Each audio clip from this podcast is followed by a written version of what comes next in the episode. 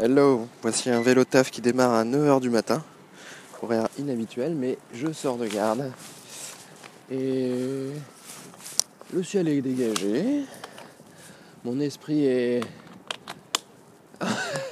lui, complètement embrumé, comme il est usuel en lendemain de garde.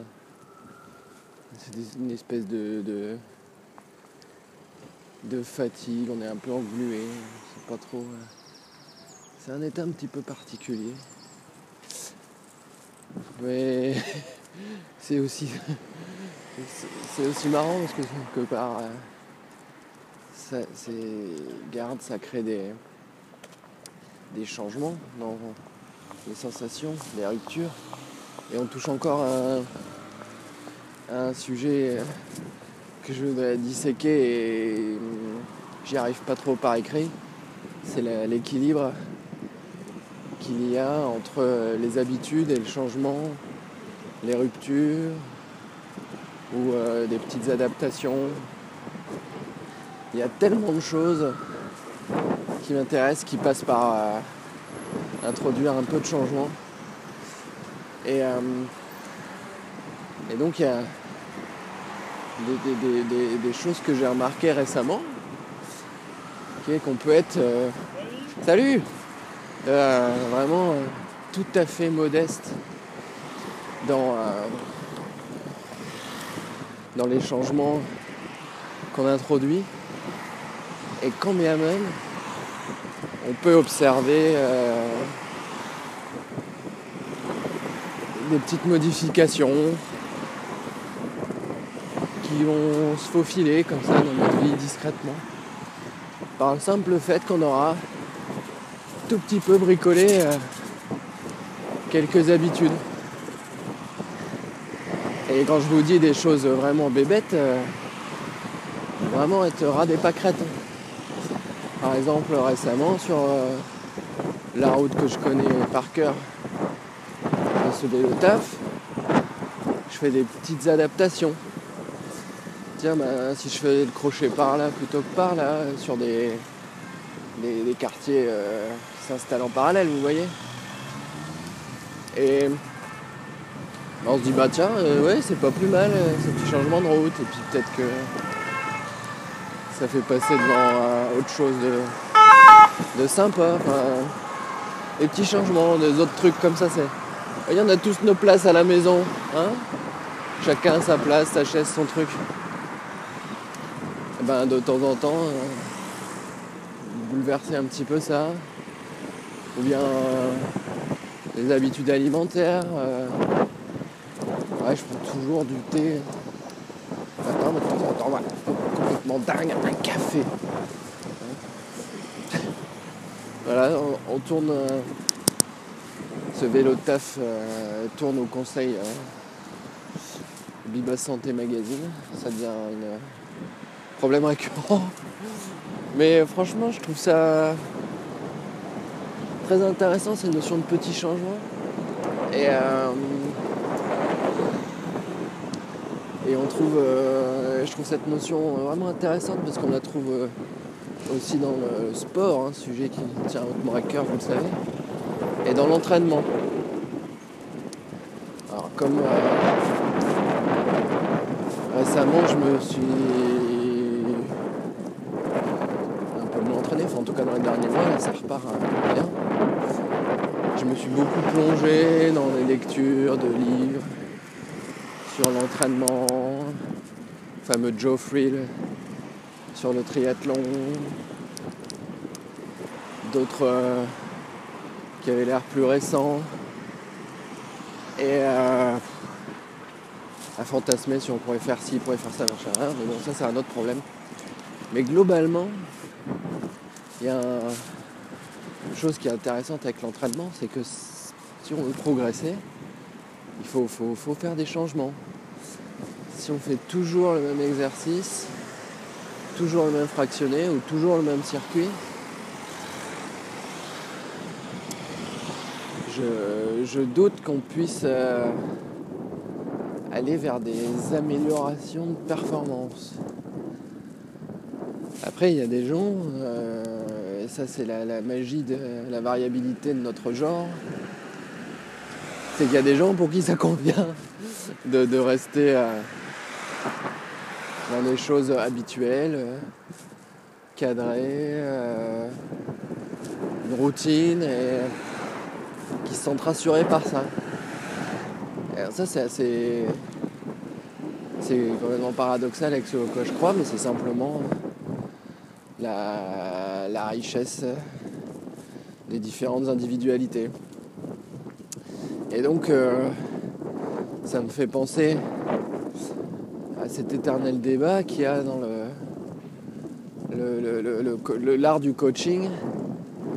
Quel doit être l'apport euh, des sciences du sport Qui semble, notamment dans les pays anglo-saxons, qu'il y a une croissance très importante de jeunes scientifiques avec des intérêts en nutrition, physiologie, ou vraiment sport science. Et, il semblerait que ces gens arrivent avec euh, souvent une attitude un peu péremptoire et, il y a peu de construction euh, avec les coachs. Euh, et tout, et souvent on peut dire que c'est carrément que ça ne passe pas très bien. Et... je trouve ça intéressant parce que là on a une image de gens euh, qui, parce qu'ils ont une simple étiquette scientifique et quelques papiers, n'arrivent pas à, à imposer leur pratique dans le monde du sport. Et moi je j'ai envie d'aller dans ce sens de tous ces articles scientifiques, etc., euh, qui nous donnent des indices euh, mesurés, des stratégies évaluées. Et en fait, euh, bah, le monde du sport nous montre la réalité que des fois les, stratégies d'entraînement évaluées dans les papiers, bah, elles ne marchent pas super en pratique ou bien les gens finalement le faisaient déjà un poil différemment, mais avaient déjà cette attitude. Et, euh, en plus, les, papiers de sciences du sport ont la grande faiblesse d'être faits avec des effectifs très faibles. Et donc, euh, d'avoir à peu près rien en matière de puissance statistique. Donc ça donne des petites idées, mais bof quoi. Et donc de, de, m'être plongé dans toutes ces lectures, tous ces papiers, j'étais ça avait créé une effervescence en moi, j'avais envie de restructurer des choses, de nana. Et en fait, euh, ben, j'en doute de plus en plus. Et euh, j'en viens à faire un parallèle ultime avec euh, la médecine, où pour moi en tout cas tellement dur de jauger euh, la qualité d'articles scientifiques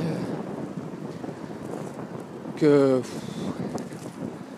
j'ai du mal à percevoir comment euh, je vais détecter les vraies innovations, les vrais trucs utiles, de façon à pouvoir faire de la médecine moderne intéressante. Et là dans le sport, euh, c'est pareil, et finalement, c'est l'expérience des gens de terrain qui, revient encore et encore. Qui, prend le dessus finalement. Parce que ils, ont le, feedback sur le terrain avec leurs sportifs. Et, ils peuvent adapter et voir ce qui va, ce qui va pas. Ils peuvent assez vite s'adapter plutôt que de rester sur un truc rigide, programme de 8 semaines ou que sais-je. Bref, je suis dans une phase euh, intellectuelle intéressante où il ne s'agit pas d'un emballement euh, pour aller se jeter corps et âme dans un nouveau truc séduisant, mais d'être un peu sur, sur une voie de sagesse, une espèce de modération dans modération saine dans l'enthousiasme vis-à-vis des choses et du, une analyse un peu froide quoi. Par exemple, j'avais envie d'essayer de faire un peu plus de musculation parce que j'imaginais que ça pouvait euh, m'aider parce que non mais je fais une évaluation de, oh, attention, je suis dans une période un peu chaude dans l'eau, hop là. quand je fais une évaluation un peu de mes forces et mes faiblesses, moi je me disais que la muscu ça aurait pu me faire du bien. On prend un modèle de quelques articles, tout ça, qui était stimulant. Ça permettait aussi de. Dans la logique de changement, d'introduire de la nouveauté. J'ai commencé à me renseigner sur des salles, des trucs, des machins.